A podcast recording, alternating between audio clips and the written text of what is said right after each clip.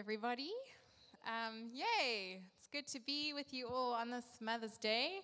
As Cameron said, my name is Lee-Ann, and I am married to this, sorry, handsome guy here in the front with his leg up on a chair. I'm getting all choked up.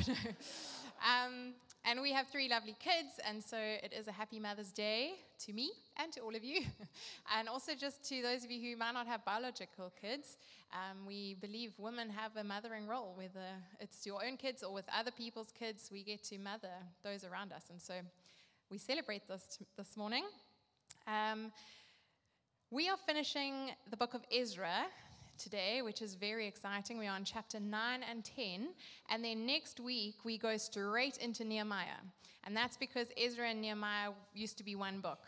And so um, they've now separated them, but we're going to read it as if it's one book. And so next week, Paulie will actually be up here. I'm not sure logistically how that's going to look or how it's going to work, um, but he will somehow make it up here with his crutches.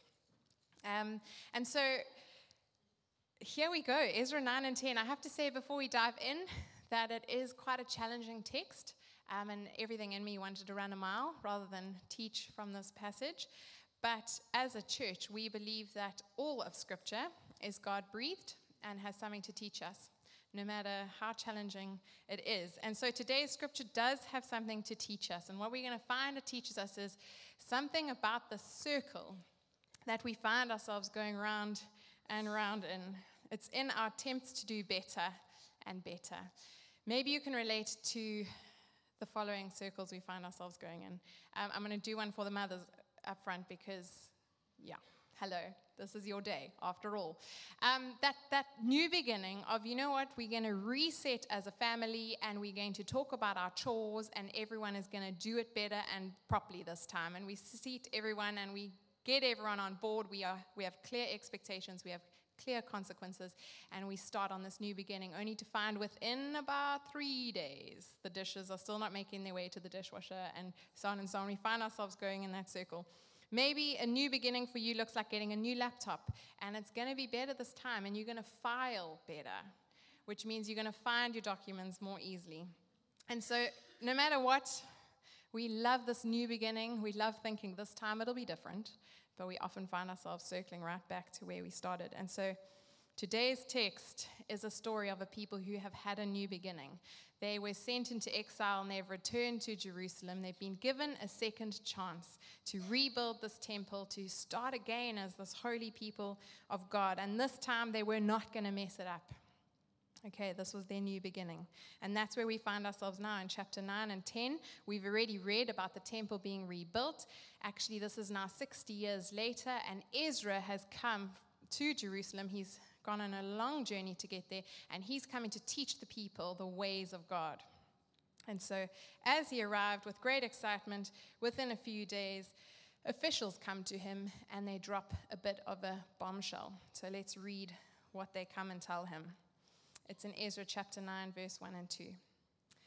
After these things had been done, the officials approached me and said, The people of Israel and the priests and the Levites have not separated themselves from the peoples of the lands with their abominations, from the Canaanites, the Hittites, the Perizzites, the Jebusites, the Ammonites, the Moabites, the Egyptians, and the Amorites. For they have taken some of their daughters to be wives for themselves and for their sons so that the holy race has mixed itself with the peoples of the land.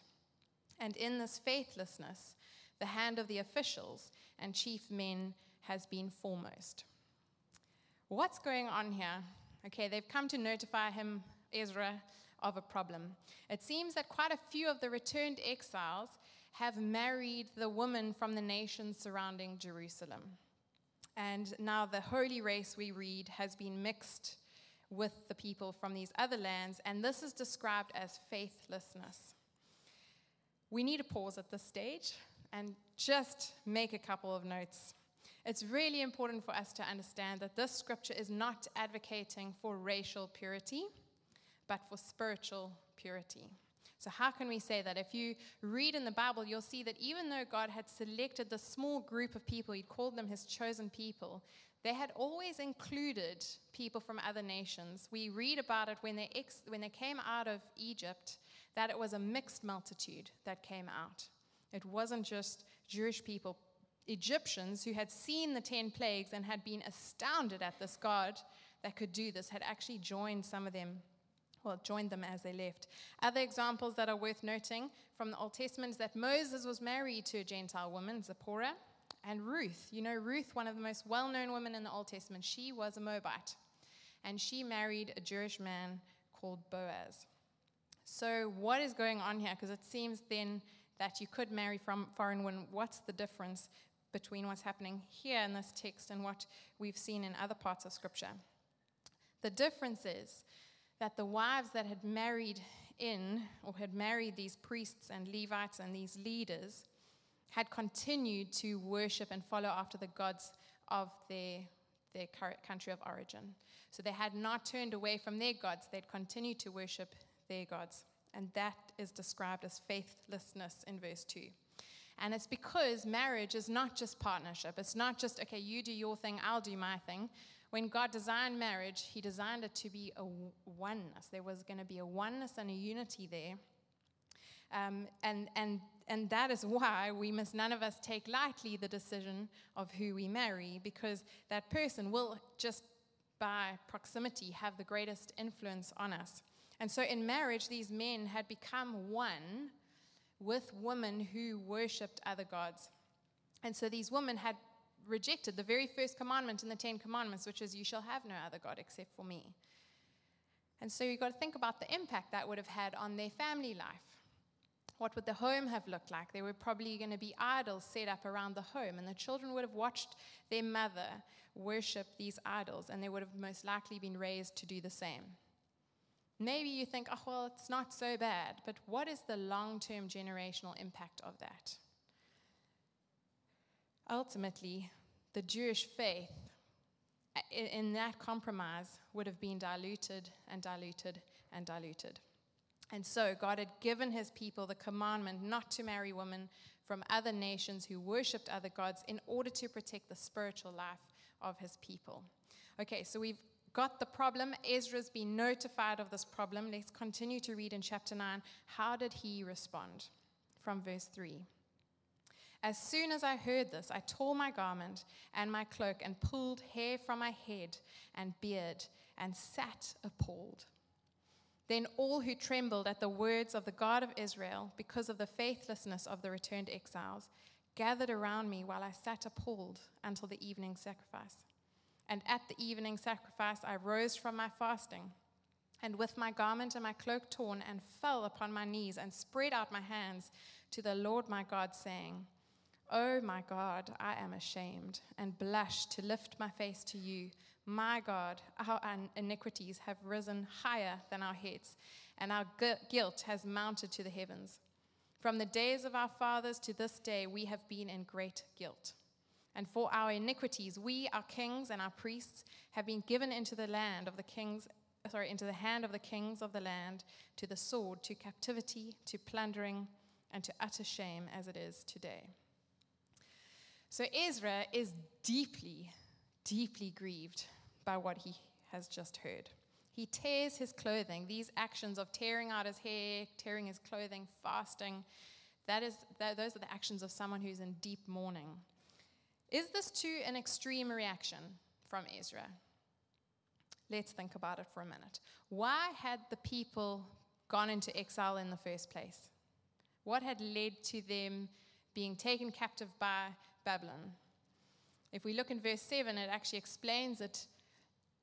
It says there, From the days of our fathers to this day, we've been in great guilt, and for our iniquities, we, our kings, our priests, have been given into the hand of the kings of the lands, to sword, to captivity, to plundering, and to utter shame, as it is today. The reason they'd gone into exile, many had suffered, many had lost their lives, was because they had turned away from God because they had begun to worship other idols. They had disregarded God's commands and they had gone on their own way. And so God had warned them that that exile was going to be the result. And so God used Babylon as his agent of judgment. And now God has given them a second chance and they've been allowed to return and they've been allowed to start again. It's this new beginning. And what's happened? They've circled right back round to the exact place that they were, which originally resulted in their exile. And so Ezra loves God's people and he loves God. And it's because of that love that he responds with such extreme emotion. You see, the opposite of love is not hate, it's indifference or apathy. So if Ezra did not love God and love his people, he would have sat there indifferent, unmoved. But he loves them. So he tears out his hair. He is absolutely devastated. He tears his cloak. He sits appalled. He fasts and he falls on his knees and he prays. And I was just challenged by my own response to sin in my life and, and in, in the world, and how often I respond in such an intellectual way. I rarely feel its weight. We see it as something we can tolerate or laugh about or simply accept. And so I'm struck by Ezra's response. He sits appalled. You see, he had come with a dream, he had come with a purpose. He was going to come and teach God's people all about God's ways. And he went on a really long, difficult journey for five months to get there. And he gets there, and within a few days, he finds out that this people you had such hope for are exactly sort of in the same position that led to their downfall in the first place. It must have been really, really hopeless for Ezra and so he sees that simply applying, we must try harder. You know, we've been given a new chance. Let's just try harder. Let's just do better. Let's, let's remember exile and let's not want to, we don't want to go back there. That hasn't worked. That fear of punishment or that desire to try harder has not worked. And so the only thing that Ezra can think to do is to cry out to God. Because if he looks at his, his own efforts or the efforts of his people, it has done, has got them nowhere. And so he cries out to God in prayer. And so let's read his prayer continues in verse 13 of chapter 9. And after all that has come upon us for our evil deeds and for our great guilt, seeing that you, our God, have punished us less than our iniquities deserved and have given us such a remnant as this, shall we break your commandments again and intermarry with peoples who practice these abominations? Would you not be angry with us until you consumed us, so that there should be no remnant nor any to escape? O Lord, the God of Israel, you are just, for we are left a remnant that has escaped as it is today. Behold, we are before you in our guilt, for none can stand before you because of this. So he cannot see a way forward. He's feeling utterly hopeless. By this point, God's people should have been completely wiped out, yet Having been sent into exile, God allowed them to return. He had given them a second chance out of his mercy. But many years later, they're in the same place. What is going to happen? What is going to happen? Are they going to die out as a people?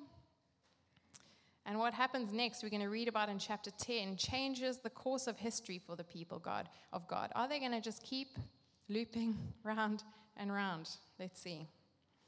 In chapter 10, verse 1, it says, While Ezra prayed and made confession, weeping and casting himself down before the house of God, a very great assembly of men, women, and children gathered to him out of Israel, for the people wept bitterly.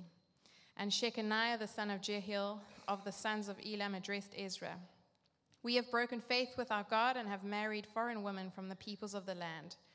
But even now there is hope for Israel in spite of this. Therefore, let us make a covenant with our God to put away all these wives and their children, according to the counsel of my Lord and of those who tremble at the commandment of our God, and let it be done according to the law. So Ezra's sorrow and his grief, his crying out to God, had had an impact on the people. They had witnessed it and they had joined him. You see that they come, they, they join in this great assembly of men and women, and they weep bitterly they see so clearly how they fall short of the glory of God and how can they even stand before such a God. And so, even though they've come full circle, where before, when they'd got to that place, they had hard and unrepentant hearts, what we see here is a softening, a desire to be made right with God, a humility and a crying out to Him. And it is in this place of deep dependence on God that a spiritual awakening took place in the hearts of the people of God. And they found they were motivated to change, to make some very radical and quite difficult decisions in order to move away from a life of spiritual apathy, and compromise. And so we see Shechaniah brings a proposal. What changes could they make so that they do not continue on this path away from God, which would ultimately lead to their decline? And the proposal that he brings is this that they put away the wives and the children. For the sake of time, I'm going to summarize what happens next. If you read in the rest of Ezra 10, you'll see that the people agree that this is the correct way forward for them to become right with God again.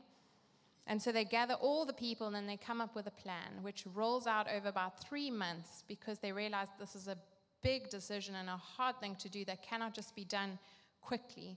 And so they get the elders of each city to meet with family by family as they sort of decide what to do with each of those families. But ultimately, they separate and send away those wives who continue to worship the pagan gods of their homelands along with their children. And this is where the book of Ezra ends. I'm sure, like me, you have some really mixed feelings about what we've just read, especially on Mother's Day. Um, we celebrate the fact that they soften their hearts before God. We celebrate their humility, the way they cried out to God. Yay. But then we are shocked and really don't quite know what to do with the fact that they separated families and sent women and children away. So, no matter which way you look at the story, these women and children are the victims. They are bearing the consequences of the sin of a nation, but maybe more specifically, of their husband's disregard for following God's ways. Because it was that which resulted in a marriage that shouldn't have taken place in, in the first place. We're not told where the women and children are sent. We're not told if they are well looked after or provided for. We simply do not know that. We are just told that this is what happened, and this was the story. There is a lot that we can learn from the story, but we don't use this story as a blueprint for our own decision making um, or as an endorsement of divorce. So, divorce was never part of God's plan. Right, right from the beginning, when He designed and created marriage, it was something that was to last forever. When Jesus was challenged and asked about divorce, he, ex- he went right back to Genesis and explained that it was never actually an option. God joins men and women together in marriage, and no man should ever separate that. He says the only reason that they were allowed to divorce in the Old Testament was because of the hardness of their hearts. And so, if the story has left you feeling upset, uh, maybe you feel angry, sorrowful, I believe that is in fact the correct response. Because sin is devastating. And, and sin leads to sorrow, and sin leads to grief. And there are many of us in this room who have been the victims of other people's sin, and we've had to carry that hurt and that burden. Maybe the story of families being separated is very close to home for you, and it's brought up a lot of hurt and pain from your own life. And so I cannot avoid talking about sin now and its consequences because it's so devastating to each one of us um, in, in some shape or, or form. And so the word sin, we're going to talk about it. We're going to go there. It's very uncomfortable, and I promise you, I don't enjoy talking about it. And you probably aren't very happy that I'm going there, but we're going there, guys. It's really lost its popularity, this word, um, especially as it seems to be something that erodes this value of self-love and you know self-esteem that our culture has. But understanding what it is is key to Christianity, as that is the reason we believe Jesus came to this earth, was to save us from our sins.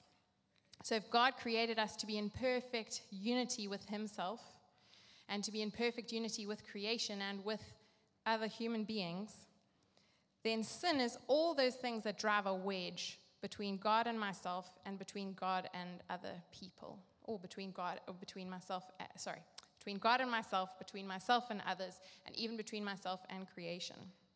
It's those things that separate us. And as unpopular as it is to say, we are all of us born sinners. So the problem with the world is not out there, it's not society or lack of education or politics. It's right here. It's inside every single one of us. It is us separating from God, and it is us separating from others. Sin is when we trust ourselves more than we trust God. And it starts with unbelief, which is what Paul preached on a few weeks ago. It actually starts from that place we don't believe that God is really good and we don't believe that He wants our best and that He will look after us and that He will protect and provide for us.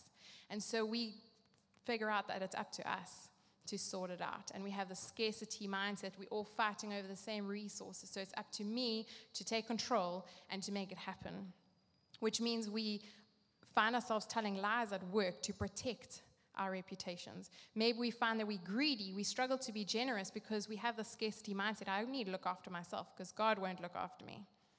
We gossip, we, we make ourselves feel superior to others around us because we don't find that we are um, sort of loved by God. We don't believe that, and so we need to find other ways to prop ourselves up. Or we find we become highly anxious and short tempered in our desire to control our environments because we trust ourselves rather than trust God. And the Bible is one long story dealing with this issue of sin. Story after story shows God's people trying really hard to be good people, but failing trying really hard but failing. They keep going, full circle, no matter how many new beginnings they have. And we've just read a story like that in Ezra. They had this new beginning, they could start again, but they found themselves exactly where they used to be. And the result of your sin and my sin is that it always hurts. It hurts us and it hurts other people. The consequences are never just isolated to ourselves. So, in many ways, if you read the Bible, you're going to find like a hopelessness as you read story after story of people trying but failing, trying but failing. And that would be a pretty depressing read, if not for the consistent whispers and stories of a redeemer and a savior that was going to come. That was promised, and you can see him being promised in the Old Testament and the New Testament. He arrives. A hope, there is a hope that lies not in the efforts of man, but in the effort of a Savior. And so Ezra, who's left utterly hopeless when he looked at the people's continued disobedience, he was deeply aware at that point that their striving would always ultimately fail.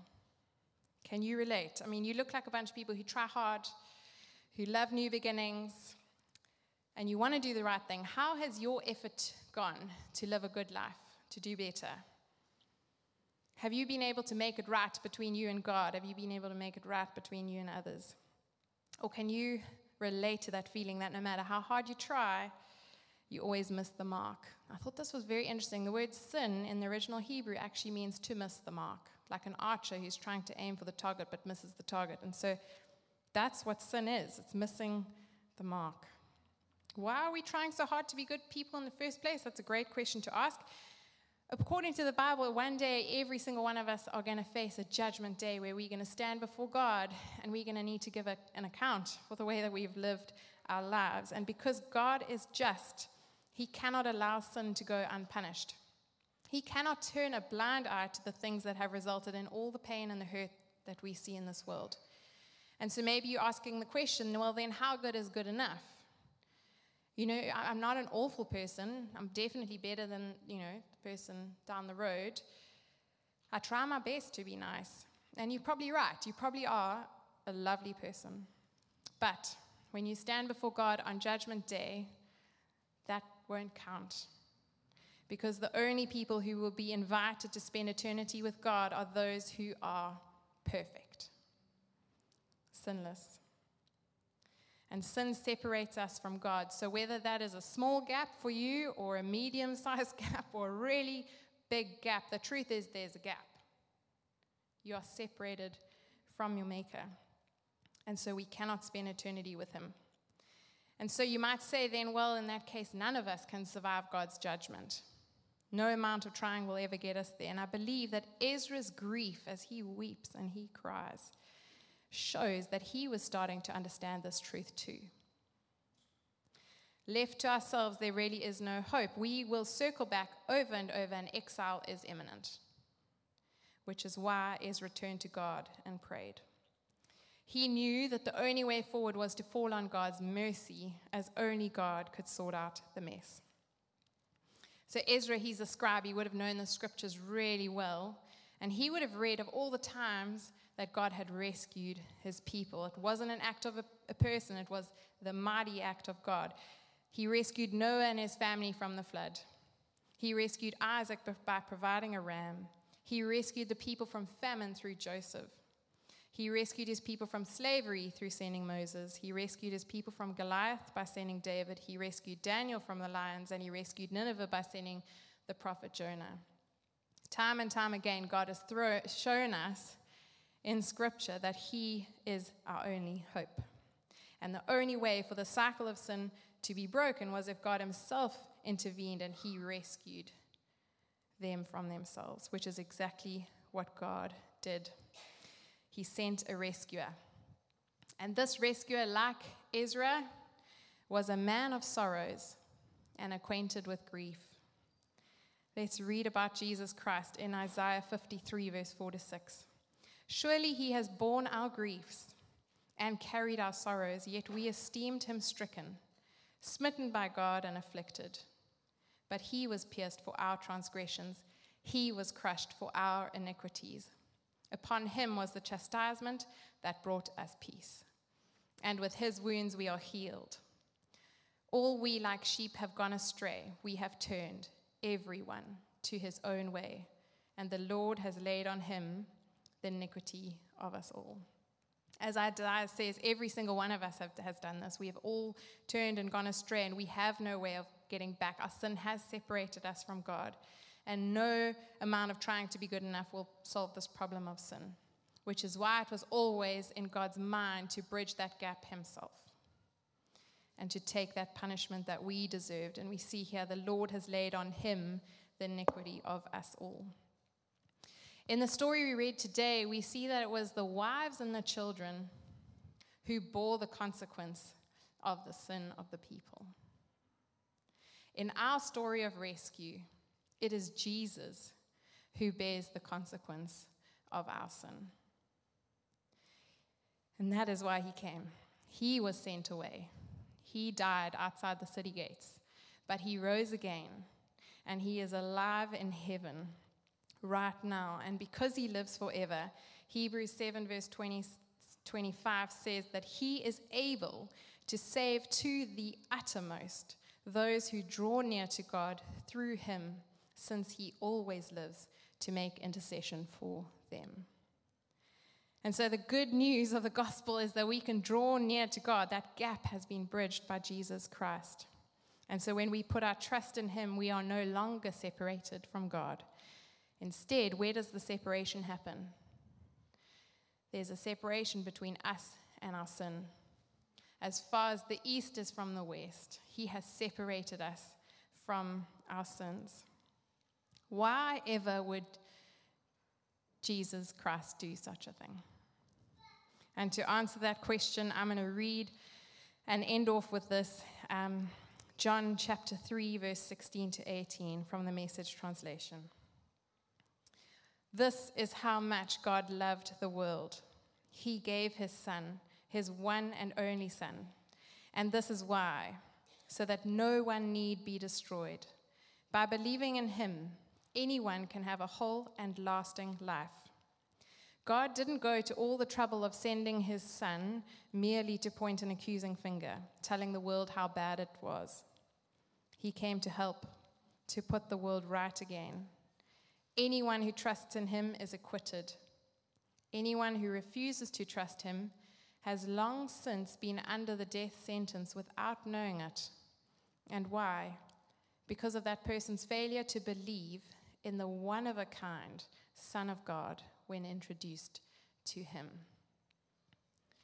So maybe today is the first time that you've been introduced to this one of a kind Son of God. And if he had to ask you a question right now, it would be this Will you put your trust in me? And he isn't pointing his finger at you, telling you how bad you are. He already knows everything there is to know about you. He came to help you. In Jesus Christ, all your sin has been paid for, and all that is left for you to do is to accept what He has done on your behalf. I'm also aware that there are a lot of people in this room who've heard this message before. This is what I have to say to you No matter what part of the Bible we study, we will always circle back to the good news of the gospel. For the Christian, we never grow tired of hearing this. It sets our hearts on fire. It's why we come here every single Sunday to hear this message proclaimed again and again because we are forgetful people. And it reminds us just of how loved we are and how deeply known we are, and how when we find ourselves in this loop of discouragement and hopelessness, our hope comes alone from Jesus Christ. And so, my invitation to you is to once more stand in awe of your Savior. Maybe your heart's grown cold, you find yourself feeling lukewarm towards this amazing act of grace. Jesus Christ coming to die in your place and to take the consequence that you deserved. Let's stand in awe of this incredible res- rescuing work that He has done in our lives. So